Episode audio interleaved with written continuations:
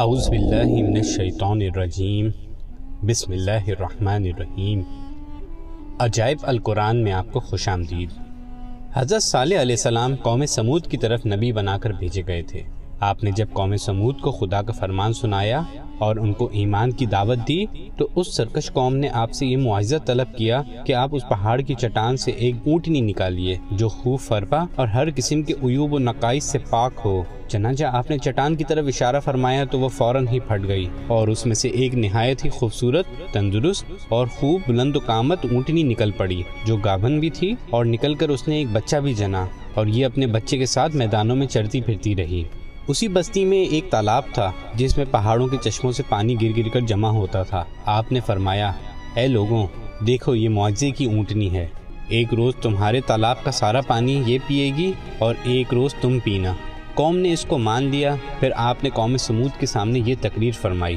ترجمہ کہا، اے میری قوم، اللہ کی عبادت کرو، اس کے سوا کوئی تمہارا معبود نہیں۔ بے شک تمہارے پاس تمہارے رب کی طرف سے روشن دلیل آ گئی۔ یہ اللہ کی اونٹنی ہے، تمہارے لیے نشانی۔ تو اسے چھوڑ دو کہ اللہ کی زمین میں چرے اور اسے برائی سے ہاتھ نہ لگاؤ کہ تمہیں دردناک عذاب آئے گا۔ چند دن تو قوم سمود نے تکلیف کو برداشت کیا کہ ایک دن ان کو پانی نہیں ملتا تھا، کیونکہ اس دن تالاب کا سارا پانی اونٹنی پی جاتی تھی۔ اس لیے ان لوگوں نے طے کر لیا کہ اس اونٹنی کو قتل کر ڈالیں گے۔ چنانچہ اس قوم میں قدار بن سائف، جو کہ سرخ رنگ کا بھوری آنکھوں والا اور پستہ قد آدمی تھا، نے اونٹنی کے چاروں پاؤں کو کاٹ ڈالا اور پھر اس کو ذبح کر دیا۔ اس واقعے کا تذکرہ اللہ تعالیٰ قرآن پاک میں فرماتے ہیں۔ ترجمہ ان لوگوں نے اونٹنی کو ذبح کر دیا اور اپنے رب کے حکم سے سرکشی کی اور یہ بولے کہ اے سالے ہم پر لے آؤ وہ عذاب جس کا تم وعدہ دے رہے ہو، اگر تم رسول ہو۔ قوم سمود کی اس سرکشی پر عذاب خداوندی کا ظہور اس طرح ہوا کہ پہلے ایک زبردست چنگھاڑ کی خوفناک آواز آئی، پھر شدید زلزلہ آیا۔ جس سے پوری آبادی اتھل پتھل ہو کر چکنا چور ہو گئی۔ عمارتیں ٹوٹ پھوٹ کر تہس نہس ہو گئیں اور قوم سمود کا ایک ایک آدمی گھٹنوں کے بل اوندھا گر کر مر گیا۔ قرآن مجید نے فرمایا ہے، ترجمہ تو زلزلے نے انہیں اپنی گرفت میں لے لیا، تو وہ سب صبح کو اپنے گھروں میں اوندھے پڑے رہ گئے۔ حضرت صالح علیہ السلام نے جب دیکھا کہ پوری بستی زلزلوں کے جھٹکوں سے تباہ و برباد ہو کر اینٹ پتھروں کا ڈھیر بن گئی ہے اور پوری قوم ہلاک ہو گئی ہے، تو آپ کو بڑا صدمہ ہوا۔ پھر آپ نے ان لوگوں کی طرف سے منہ پھیر لیا اور اس بستی کو چھوڑ کر دوسری جگہ تشریف لے گئے۔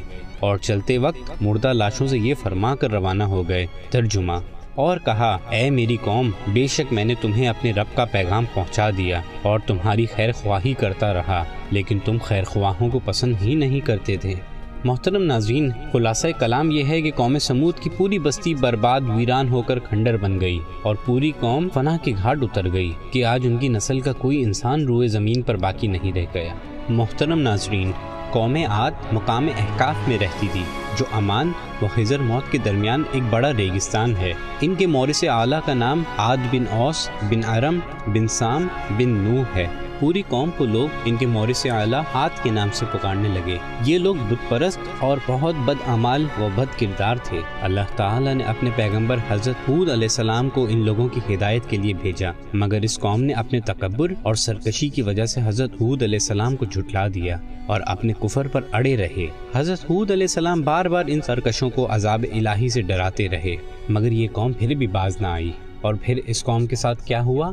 جانیے ہمارے اگلے ایپیسوڈ میں۔ اپنا خیال رکھیے۔ السلام علیکم ورحمۃ اللہ وبرکاتہ۔